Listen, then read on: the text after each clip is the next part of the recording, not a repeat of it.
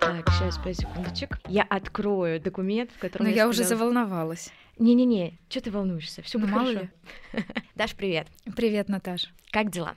Все прекрасно. Только на улице холодно, а так все хорошо. О чем ты думала, пока сюда ехала? О том, что я немножечко боюсь сказать что-то не то, потому что мы же будем говорить про профессию. Мне кажется, что каждый актер очень индивидуально а, а, воспринимает эту профессию и себя в этой профессии, и что будто бы я не имею права говорить за профессию целиком, я имею право говорить только за себя в этой профессии. Поэтому я такая сразу думаю, ладно, все сложится самым лучшим образом, все будет хорошо, я просто буду говорить про себя, и в любом случае это найдет а, отклик у тех, кто думает так же и также воспринимает себя в этой профессии. Сто процентов. Друзья, всем привет! Я Наташа Акименко. Это подкаст «Что значит быть?», где мы с моими друзьями и знакомыми говорим про их проекты, работу, призвание, творчество и узнаем, что значит быть кем-то. Этот выпуск мы проведем в компании Даши Белодед, актрисы театра и кино, или как лучше? Да, да, да, вполне подойдет.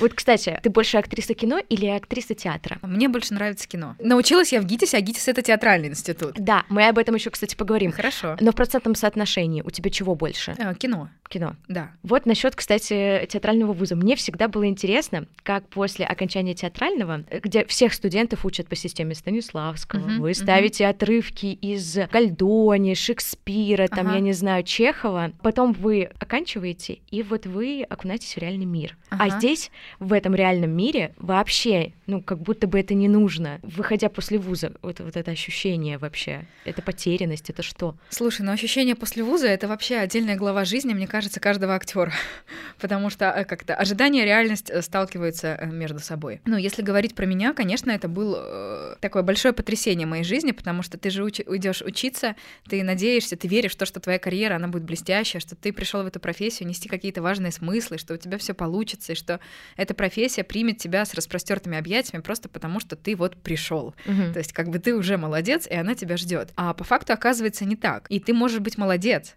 но не факт, что она тебя ждет. И когда мы выпустились, конечно, ты остаешься такой, как бы все твои мечты, они продолжают быть, но реальность, она этому не соответствует. И конкретно я не оказалась в театре, хотя как не оказалась? Я была в театре Ермолова и в театре наций. И была там на контракте, не в трупе. То есть, эм, ну, это немножко другое существование в театре, но тем не менее я там была. Но для творческой жизни, когда ты учишься в институте и работаешь над своей профессией, ну, чуть ли не 24 на 7, а это по факту порой было именно так. И потом ты выпускаешься в послеинститутскую жизнь, и творчество в твоей жизни оказывается в 10, 20, 30 раз меньше, ты не понимаешь, как бы, что происходит. И мне этих спектаклей, там было три спектакля в театре Ермолова и несколько еще в театре нации, мне их не было достаточно. Мне казалось, что как же так, мы, мне творчества в жизни очень мало. И кино тоже меня особо-то не ждало. Более того, сейчас все стало, ну, относительно доступно. Сейчас э, кастинг-директора идут на контакт, э, режиссеры идут на контакт, продюсеры идут на контакт. И вообще появилось какое-то инфополе, через которое ты можешь узнать, как вообще живет актер. То есть что условно ему нужно для того, чтобы индустрия про тебя узнала. Когда выпускались мы, мы не знали ничего. Мы даже толком не знали, кто такой актерский агент и для чего он нужен. Потому что, ну, система образования наша вообще не устроена так. На сегодняшний день мы выпускаемся, не зная, как в этой жизни жить. Мы не совсем адаптированы под э, реалии киноиндустрии, мы не знаем, как себя условно подавать в этой профессии. Сейчас еще хоть как-то более-менее про это говорят очень много и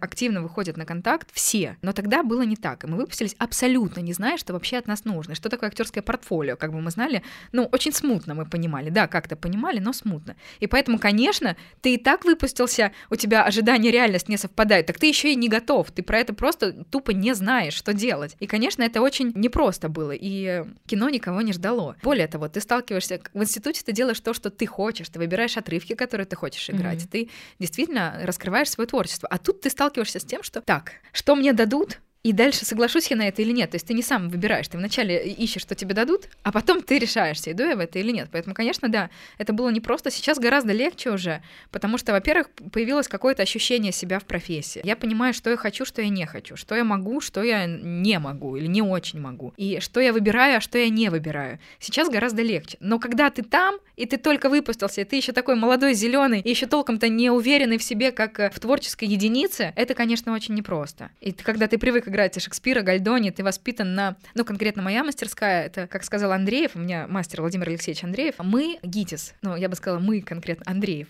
мы выпускаем интеллигентов. Угу. И действительно, э, курс весь наш и все его курсы были подобраны так, что там люди, ну, очень определенного склада души, я бы сказала. И это действительно люди в... с таким большим интеллигентским интеллигентным началом. И действительно, да, происходит такая очень сильная нестыковка, когда ты встречаешься с этим реальным миром, но ты либо его принимаешь, либо ты в это идешь, либо ты в это не идешь. Тут уже дальше выбор каждого. А мне вот очень еще интересовал момент. В основном все актеры, вот как и ты, вы выпускники именно театрального вуза. Ага. И когда вы сталкиваетесь с кино, это вообще абсолютно тоже по-другому. Вас же не учат, как вести себя перед камерой. Вас не учат вообще всему тому, что требуется именно на съемочной площадке. Как происходит вот этот опыт? Ты пришла первый раз на съемочную площадку. Да. Ну это же шок. Да, это был шок. Ну, на самом деле, когда ты учишься в театральном вузе, как мне кажется, в кино потом существовать, ну, не скажу легко, но это большое преимущество театральный вуз. Угу. Почему? В чем в чем вообще отличие? То есть у меня мастерская, которая дает очень хорошую школу, такую прям вот плотную, сильную школу. И мы понимаем внутренние процессы, которые происходят э, в нас, в персонажах, и мы умеем их транслировать. И от нас всегда добивались правды и подробности, чтобы мы не исполняли рисунок, а чтобы мы проживали рисунок, чтобы мы проживали вот эту вот всю эмоциональную гамму э, своего персонажа вместе с ним. И когда от тебя требуют правды, то, как по мне, в кино становится очень просто существовать. Если в театре ты условно работаешь на последний ряд, то есть ты выдаешь э, какую-то эмоцию, ну, неважно, то есть ты что-то переживаешь на сцене, и ты должен пережить это так, чтобы и последний ряд тоже это понял. То есть широко То есть, как-то вот ну, такими... более широко, чем в жизни. Потому что, ну, такая специфика. Хотя есть камерный театр, где, допустим, этого не надо, где камерный театр существует, ну, практически как киношная картинка. Но, тем не менее, если мы говорим прям про театр, где на тысячу, а то и больше человек, конечно, артист должен работать так, чтобы его понимали с любого ряда. Это и про подачу, и про э, голос, и про жестикуляцию, и даже про мимику. Это не значит наигрывать. Это значит как бы работать чуть более шире, чем ты в жизни. Кино же это такая как лупа. В кино видно все. В кино даже микродвижение брови это уже мизансцена. И в кино ты не имеешь права работать как в театре, потому что это будет наигрыш. Поэтому задача кино снять с себя весь этот театр и работать так, как ты в жизни, но подробно. И в этом невероятный плюс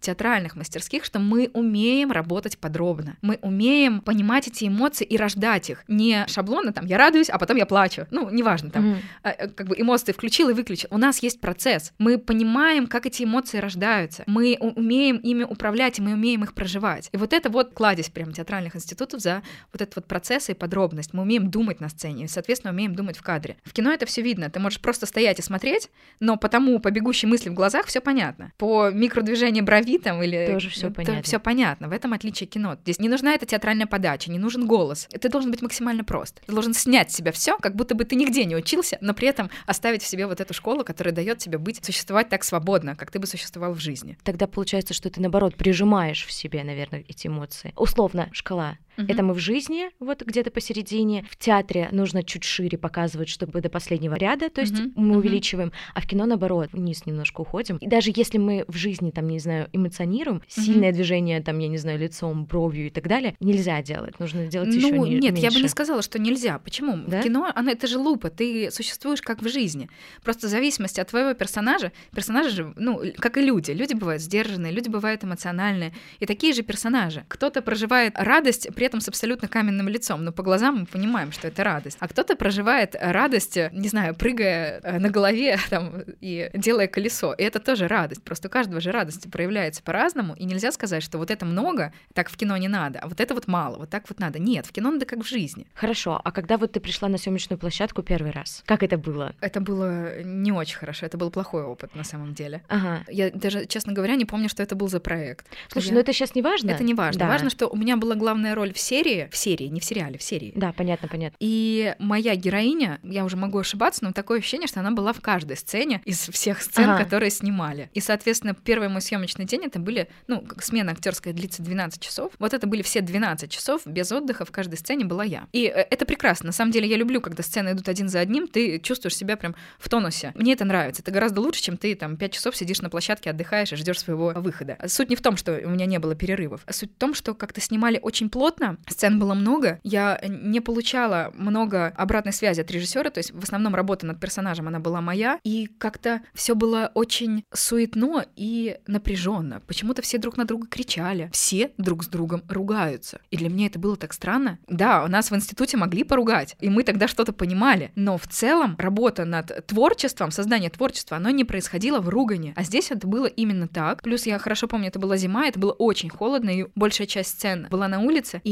я не знала, а, то есть я попадаю на площадку, мне же никто не рассказал, как она устроена. Мгм. Я, ну, понимаю, что там должны быть там гример, костюмер, режиссер, оператор. А все остальные люди, я понятия не имею, кто это. Я ни разу не была на площадке.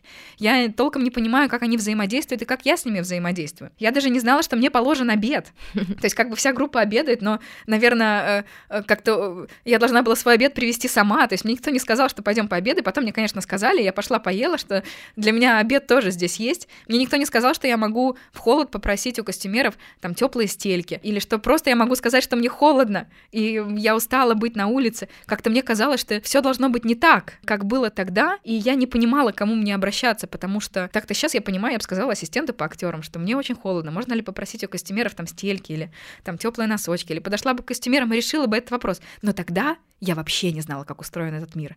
И единственное, над чем я была занята, это тем, чтобы сделать свою роль. Мгм. Потому что вот это я умею. Вот этим я занимаюсь в театральном институте. И поэтому, когда я ехала с площадки, у меня было ощущение вот как раз вот это вот ожидание реальность, которая не совпала. Мне казалось, что кино — это что-то такое красивое, воздушное, возвышенное, что-то такое прям вот, где идет создание искусства, а по факту оказалось э, что-то совсем, ну, не такое, ор, э, ругань, и я не понимала, что здесь я делаю. В общем, некомфортно мне было в первый день. Я поняла, что то, что было там, это так не должно быть. Это просто был мой такой первый опыт. А на самом деле кино снимается все таки так, как я и думала, что оно снимается. Но после первого я плакала и думала, я зачем пришла в эту профессию? Я точно за этим пришла. Что произошло вообще? То есть вот такие были ощущения. Правильно я понимаю, что, скорее всего, был немного бюджетный проект, это Да. что-то было небольшое. И вот когда мы видим такие проекты, у меня сразу возникает вопрос. Мы в них, даже если видим очень хороших актеров, они почему-то играют плохо. Вот почему, например, нормальные хорошие актеры могут в одних проектах играть плохо, а в других замечательно, просто потрясающе. Мастерство актера, оно при нем Мгм. остается. Это зависит от режиссера, зависит от съемочной команды, от таких условий, или это из-за чего-то другого? Слушай, мне кажется, нет, мне не кажется, я уверена, что актер это его работа, и он всегда, всегда старается сделать хорошо, Мгм. если это адекватный актер. Он не старается сделать плохо, он максимально старается сделать хорошо, даже если плохо все, потому что это его работа. И даже если там, не знаю, кто-то где-то что-то сделал не так, все это видно на актере. Если у актера сделали плохой грим, кажется, что что-то с актером не то, не с гримером, а с актером. И вот так вот все. То есть любой там плохо свет выставили на актера, как-то актер как-то тут толстый или тут некрасивый. Это не актер некрасивый, просто свет так выстроили. То есть актер как бы он вмещает в себя работу, ну, практически всех цехов, которые есть на площадке. Поэтому актер всегда старается сделать хорошо. Вот насколько возможно. Но начнем с того, что достаточно много плохих сценариев, где То есть дело в материале. Да, когда ты попадаешь в плохой, скажем так, прям плохой материал, и ты максимально пытаешься сделать его хорошим для того, чтобы оправдать, оживить своего персонажа. Но оказывается, что ну, как я думаю, что не всегда это и надо. То есть э, есть каналы, которые рассчитаны на определенного зрителя, и определенному зрителю нужно видеть именно тех персонажей, которые написаны. И да, мне они кажутся неадекватными, но тому зрителю они кажутся адекватными. И мне не нужно привносить в их неадекватность свою адекватность. То есть этих персонажей нужно играть именно так, как они написаны. И ты максимально пытаешься это оправдать, но получается то, как получается. Один агент в интервью сказала, что звезды рождаются на хорошем материале. Вот мне кажется, хороший материал это то, что определяет, в принципе, действительно и карьеру актера, ну, при наличии таланта, естественно, и успех, хороший материал. Когда материал плохой, ты очень стараешься сделать его хорошим, но получится, Но не получится, да, это не факт. всегда работает. Да. Мне очень было интересно, как актеры находят себе работу. Ты затрагивала, говорила, что вот ты не знала, что есть актерские Мгм, агенты и так мгм. далее. Вообще в целом, как можно найти актеру работу? Ой, как только не можно. Столько разных вариантов. Но есть классический вариант. Тот, который вот, ну, прям классический. То есть актер делает себе актерское портфолио. Актерское портфолио это что такое? Это наши фотографии. Причем не фотографии, где я в очках стою на пляже. Это не актерское портфолио. Актерское портфолио — это фотографии, которые максимально отражают меня, мою суть, мою человеческую именно суть, мое человеческое зерно, мой посыл, то, что я примерно хочу играть, мой типаж. То есть это фотографии, на которых посмотрит кастинг-директор или режиссер и скажет, вот да, вот этого человека мне нужно пригласить на пробы. Это не фотографии в перьях, в образе там Екатерины II или еще что-то такое. Нет. Они вот такие, чтобы каждый мог дофантазировать, пойдут мне образ Екатерины II или нет. Ну, условно. Так портфолио включает в себя вот эти фотографии, видеовизитку. Визитка — это короткое представление, примерно на минуту, где я рассказываю о себе, и э, самое важное в этой визитке, чтобы тот, кто ее смотрит, понял мою энергетику, понял мой типаж, понял, как двигается моя мимика, какое от меня идет вот настроение, чтобы понять, э, соответствует это тому персонажу, для которого они ищут или нет. Для этого нужна видеовизитка, чтобы понять мою живость, мою свободу, мое настроение. Вот есть вот эти как бы базы. Еще, еще есть шоурил. Шоурил — это нарезка из ранее снятых работ для того, чтобы показать эмоциональный диапазон и диапазон э, ролей и образов, которые ты можешь сыграть. То есть то, что уже снято, скомпоновано в некое единое видео. Вот это как бы база. И вот это портфолио заливается на разные профессиональные сайты, через которые, во-первых, актер может искать работу, во-вторых, через которые кастинг-директора могут увидеть, что, о, такой актер есть, и позвать его на кастинг. То есть это самый простой способ. Когда ты сфотографировался, залился на эти платформы, тебя увидели, позвали на кастинг. Ну а дальше уже как сложится. Есть актерские агенты. Актерский агент это человек, который представляет интересы актера, защищает его и помогает. Я специально не говорю слово находит работу, потому что помогает, потому что мне кажется, агентская работа это обоюдная работа работа. Здесь mm-hmm. агент работает, и актер работает. Это не то, что агент работает, а актер сидит э, и ждет, когда ему прилетит работа. Я была уверена, что это примерно так и происходит. Мне кажется, что это так не работает. Mm-hmm. Мне кажется, что ты сам должен э, шевелиться. По крайней мере, ты можешь не искать себе работу, но ты можешь делать все для того, чтобы работа пришла. Например, держать себя постоянно в форме, в тренинге, быть готовым записывать э, самопробы, ходить на какие-то мероприятия, с кем-то знакомиться. То есть работу тебе может давать агент и только агент. Но ты для этого не сидишь, ты много делаешь. Угу. Ты много как бы развиваешься для того, чтобы э, ты становишься заметным сам по себе. Так вот, есть актерские агенты, вы с ним начинаете сотрудничать, вы находите друг друга. Как, как вы находите друг друга? А тут тоже отдельное э, ответвление. Как? По-разному. Во-первых, актерские агентства, они не какие-то мифические. Ты забил в Гугле актерские агентства, и тебе вылезает огромный список агентств. У каждого агентства есть сайт, и на каждом сайте есть контакты. Конечно же, ты можешь написать mm. этим людям и предложить себя. Э, это один вариант. Второй вариант — попросить рекомендацию того, кто уже есть в агентстве, и попросить, можешь ли ты меня рекомендовать. Это не всегда работает, не каждый может рекомендовать, не у всех такие отношения с агентом, чтобы, в принципе, кто-то мог рекомендовать, но это вариант. Вариант другой — познакомиться с агентом где-то. Тоже какие-то На каком-то мероприятии, да. Либо а, довольно частая история у нас, что агент является одновременно и агентом, и кастинг-директором. То есть ты пришел к кастинг-директору на пробы, и он забрал тебя в свое агентство. Так тоже работает. Вариантов познакомиться много. Плюс mm. работа с агентом может строиться на двух форматах. Ты можешь работать на эксклюзивных условиях, а можешь работать на неэксклюзивных условиях. Эксклюзивно это значит, я работаю только с тобой, и все. То есть я могу э, работать только от тебя. Мне кастинги присылаешь только ты, и я работаю только от тебя. Это значит эксклюзив. Не эксклюзив — это когда я могу работать и от тебя, и от другого агента, и от третьего, и от четвертого, сколько их там у меня есть. То есть от каждого я могу получать работу, от каждого я могу... С каждым мне придется делиться. Нет, не с каждым. Ровно с тем, с кем от кого ты эту работу получил. Да, от кого она пришла. Да. Это называется не эксклюзивная э, основа. Тут как бы и там, и там есть свои плюсы и минусы, но сейчас не об этом, мне кажется, был твой вопрос. Окей, кастинг-директор, как вариант. Точнее, агент. агент. Да. А дальше есть его величество случай. И оно действительно очень а, много, ну я не скажу, что решает, но ты никогда не знаешь, где этот случай найдется. Например, расскажу прям вот конкретно да. свою историю. У меня была работа, это главная роль в полном метре. Как я ее нашла? Это просто история удивительная. Это тот момент, когда твое от тебя точно не уйдет. Твое тебя всегда найдет. В Фейсбуке мне написал, как потом оказалось, продюсер этого фильма и пригласил меня на кастинг. Мы не были с ним знакомы. Он просто где-то увидел мою фотографию, видимо, на каком-то киношном сайте, там, точнее, на киношной группе в Фейсбуке. Я не знаю где. Как-то он увидел мою фотографию. Ему понравилось, как я улыбаюсь. Он написал мне, сказал, не хотите ли вы прийти на кастинг? Я сказала, конечно же, хочу. Я пришла на кастинг, и меня утвердили. То есть меня просто продюсер нашел на Фейсбуке. Ну, это звучит немножечко, знаешь, как вот в этих фильмах каких-то про мечту. Да. Случайность да, такая. Да. Типа. Но это действительно было так. Угу. Так бывает. И как-то еще бывает, когда находится где-то... Сейчас, кстати, появилось очень много телеграм-каналов, когда кастинг-директора открыто выкладывают пробы на свои проекты. Иногда там пробы и на главные роли, иногда на второстепенные, иногда на эпизоды. Чаще всего на эпизоды, но иногда бывают и пробы в хорошие проекты на большие роли. И да, там тоже находятся люди. То есть сейчас стало все сильно открытие, и ты никогда не знаешь, где ты и как тебя как кто-то как-то порекомендует или посоветует. Иногда я удивляюсь, как меня находят. Меня зовут на кастинг, я понимаю, что меня с этими людьми... Я никогда у них на кастинге не была, но они меня как-то нашли, как-то позвали и как-то даже утвердили.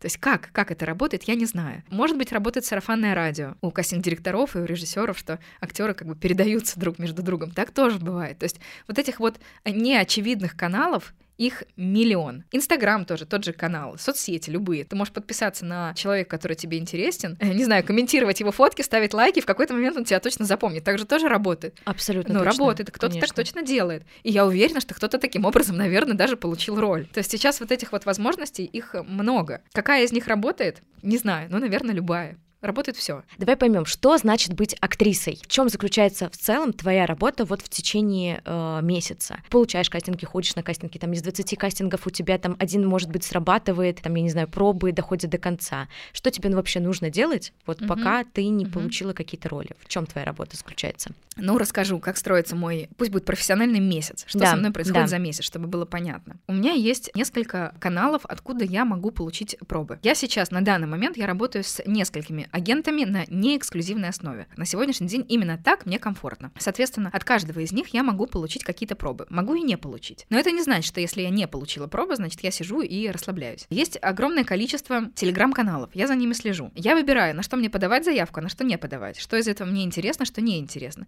Интересен мне там главная роль? Да, конечно, она мне интересна. Интересен ли мне эпизод? Ну, вряд ли. Хотя бы эпизод где? А может быть, он мне уже интересен. Тогда я буду подавать на него заявку. Плюс я подписана на разных кинематографистов.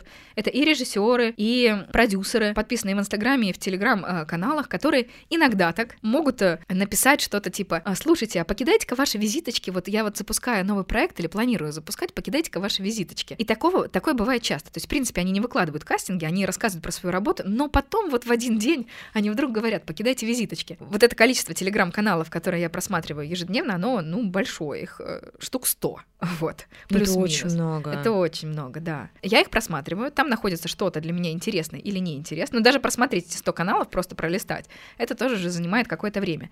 Если я нахожу там что-то интересное для себя и понимаю, что нужно отправить визитку там, или отправить заявку на роль, я это делаю. Если я понимаю, что нужно записать самопробы, дома у меня есть серый фон, дома у меня есть кольцевая лампа, дома у меня есть петличный микрофон и э, телефон, на который я могу снимать свои пробы, я пишу дома пробы. То же самое, прилетает мне э, кастинг от агента, например, просит от меня самопробы, я иду писать самопробы. После самопроб, либо иногда, э, минуя этап самопроб, мне нужно идти на очные пробы. Очные пробы, они могут быть э, там, где я одна, где я записываю сцену либо с режиссером, либо с кастинг-директором, либо с кем-то, кто подкидывает мне текст. Мгм. Вот, либо пробы могут быть парные, пробы могут быть уже там ансамблевые. Я иду на пробы, научные пробы, где происходит знакомство с режиссером, где происходит вот такая уже творческая работа. Мы пишем эти пробы. Дальше. Допустим, меня вот уже утвердили в проект. Начинаются примерки, пробы грима, а, обсуждение персонажа, могут быть э, читки, могут быть репетиции. Все зависит, ну, от того, что нужно проекту, что, какой есть срок на подготовку, и начинается вот такая вот работа над ролью. Это не исключает, что я по-прежнему пишу самопробы, по-прежнему просматриваю телеграм-каналы, по-прежнему хожу на очные пробы. Помимо вот этого всего, как бы того, что я делаю, вот этих вот кастингов, поисков кастингов и записывания проб, самопроб, очных проб, помимо этого всего, кроме того, что мне нужно быть актером, мне нужно быть еще и человеком. Ты не можешь быть хорошим актером, если ты так себе личность. Ты должен быть личностью для того, чтобы тебе было о Мгм. чем говорить в кадре. Допустим, недавно я вот, э, если говорить про актерское, я почувствовала, что я уже готова сделать какой-то как бы профессиональный рывок. Я готова стать более сильной актрисой, чем я есть. И я подумала, что я могу для этого сделать. Я поняла, что, о, я хочу попробовать позаписывать там месяц, каждый день самопробы, для того, чтобы профессионально на этом вырасти. Я взяла себе компанию, еще одну девочку, и вместе с ней мы каждый день записывали самопробы Мгм. в действующие проекты, в недействующие проекты, в уже вышедшие, вышедшие неважно. Разножанровые, разновозрастные, потому что мне 28, но я могу играть и тех, кому 23, и тех, кому 33, а это очень разный возраст и разное мышление. Вот, разновозрастные, разнохарактерные. 21 день мы договорились, но по факту получилось больше, получилось почти 30 дней. Мы каждый день писали пробы. И я почувствовала, как сильно я, а, во-первых, выросла в плане записи самопроб, во-вторых, в плане э, моментального, быстрого разбора текста и ухватывания как бы зерна персонажа, которое я могу забрать себе и совместить его со своим зерном внутренним и выдать именно то, что нужно. То есть это стало таким прям очень большим профессиональным толчком, хотя я не вкладывала в это ни грамма денег, просто это был такой вот домашний тренинг. Да, мы еще запрашивали обратную связь от э, режиссеров, которые как бы согласились нам ее дать, и вот э, получился у нас такой классный тренинг, который дал свои результаты. Это что касается актерского. А теперь перейдем к личности. Что актер э, должен быть сильной личностью, как по мне. Иначе тебе не о чем говорить со зрителем. Если ты претендуешь на сильные роли, которые, как мне, вот мне хочется, чтобы мое место в профессии, то есть мои роли, которые я играю, чтобы они трансформировали зрителя, чтобы это не было кино, которое ты смотришь под жвачку. Да, чтобы я понимаю, это что было это то, не, что не пустой как статист, который говорящий да. текст, и неважно, тебя можно заменить на так, да, такого да, же человека, другого да. типажа, и все. Да, ты абсолютно верно говоришь. Мне важно, чтобы то, что я несу, оно было как бы получено зрителям, чтобы мой персонаж был шире, чем то, что написано текстом, чтобы он нес какие-то важные смыслы, которые бы трогали человека, которые бы раскрывали его сердце, чтобы кино было некой такой такой терапией, что ли, чтобы кино меняло жизнь, чтобы кино заставляло людей задумываться о том, о чем, может быть, в привычной жизни они не всегда успевают э, подумать, чтобы кино было таким инструментом прямо внутренней работы. Вот такое мне хочется. Соответственно, возникает вопрос, как я могу это дать, если у меня самой этого нет. Но у меня это есть. я над этим много работаю. Поэтому для того, чтобы транслировать именно то, что я хочу, нужно быть личностью. И я работаю над этим. То есть каждый день я медитирую. И это важно. То есть, кажется, эм, медитация, медитация, актерская, оно актерским. Нет. Без э, вот этой как бы фундамента медитации, без того, что она мне дает, если бы не было медитации, я актерски бы была другая. То же самое, там, мой образ жизни, он так или иначе влияет на актерское он меня влияет на мое состояние, влияет на то, что я даю зрителю, который смотрит мои там, неважно, это пробы, самопробы или там кино, где mm-hmm. я снимаюсь. Такое саморазвитие, это может быть и внутреннее саморазвитие, и там внешнее, это приобретение каких-то дополнительных навыков, там, в конце концов, да элементарно пойти там побегать или в спортзал сходить, это тоже влияет на мое актерское. То есть здесь мой продукт это я сама. Поэтому все, что я делаю для себя, даже если я иду на массаж, это влияет на то, какого качества, какого характера пробы и роли роли я потом выдаю. Поэтому что я делаю для того, чтобы быть актером? Я живу. Здесь я сама свой продукт. И все, что я делаю хорошего для себя, я делаю хорошего для своей профессии. Вот так вот оно как-то работает. Ты заговорила насчет своей личности, и вот у меня возник вопрос, а что значит быть Дашей Белодед? Что значит быть мной? Для меня важна духовность, для меня важны смыслы. Я не понимаю, зачем мне быть в этой профессии, если я не несу смысла. Меня можно заменить на кого другого, и это будет то же самое. Я на своем месте тогда, когда я несу смысл. Тогда, когда зритель смотрит, и у него что-то внутри меняется. Например, вот за фильм «Смотри мою любовь», я сейчас вернусь к твоему вопросу mm-hmm. про э, что значит быть Даша Белодед. За фильм «Смотри мою любовь» я получила две награды за лучшую женскую роль. Я не считаю, что я сыграла гениально. Да, мне кажется, я сыграла неплохо и максимально честно, насколько я могла на тот момент. Но мне кажется, просто там есть что-то, что идет между строк, mm-hmm. что-то, что трогает э, зрителя, что-то, что попадает в сердце, то, о чем не говорится. А я, в принципе, там весь фильм молчу. А, то есть там есть какое-то очень мощное духовное начало. То, что попадает зрителя в сердце, и это невозможно не заметить. Что-то, что трансформирует. Вот что-то такое там есть. И для меня вот это важно. То есть мне кажется, что тогда продюсер на Фейсбуке нашел меня только потому, что именно я должна была быть там, что именно я могла бы пронести тот смысл, который написан между строк. Именно я могла дать вот как бы вот то, ту наполненность героини, которая даст наполненность фильму, которая даст наполненность зрителю. В том фильме меня нельзя заменить ни на кого другого. Там мое место, оно только мое. И мне кажется, для меня смыслы. Это очень важно. И что значит быть мной? Я тот человек, которому важно ощущать вот эту связь с неким большим, а, бесконечным, можно называть это истиной, Богом или как угодно, любыми другими словами, для меня это очень а, важно. Я не говорю про религию, я говорю именно про вот это вот начало. Я это чувствую. И я понимаю, что тот мир, в котором мы живем, он не всегда соответствует тому, что на самом деле как человек мог бы счастливо прожить эту жизнь, что многие как бы ценности, многие смыслы, многие как-то шаблоны нашей жизни, они не имеют смысла, когда ты на самом деле понимаешь, что ты есть и для чего ты сюда пришел. Когда ты чувствуешь вот эту вот связь с этим бесконечным, а, очень многое теряет смысл, и очень много этот смысл приобретает. И что значит быть мной? Быть мной — это значит чувствовать вот эту вот связь и быть проводником этой связи сюда, в этот мир. Чувствовать вот это вот бесконечное, вечное, огромное, счастливое, вот это вот любовь, которая есть вокруг, чувствовать это, понимать это и проводить это сюда всеми возможными и невозможными способами. Именно поэтому для меня важны смыслы, потому что именно это я хочу проводить сюда, именно это я хочу транслировать. И что бы я ни делала в жизни, даже если мне там стучит в голову сделать какой-то бизнес или что-то там еще, я всегда провожу сюда этот смысл, потому что я не могу этого не делать, потому что в этом есть моя суть. Потому что если я этого не делаю, то я как будто бы не выполняю то, зачем я сюда пришла. Вот что такое быть мной проводить. Это, это очень глубоко. Даша, спасибо тебе большое, что... Ой, Наталья, благодарю тебя, Наталья. Да, спасибо тебе большое за сегодняшний разговор. Друзья, в описании к этому подкасту будет ссылка на телеграм-канал «Что значит быть», где будут контакты и ссылки на соцсети Даши. Обязательно подписывайтесь. На этом канале будут интересные дополнительные материалы каждому выпуску. Даша, спасибо тебе еще раз. Ну а с вами, дорогие слушатели, мы прощаемся до следующего выпуска. Всем пока. Пока-пока. Пока-пока. Все, супер, это было классно. Спасибо, Ох, Даша. я тебя благодарю.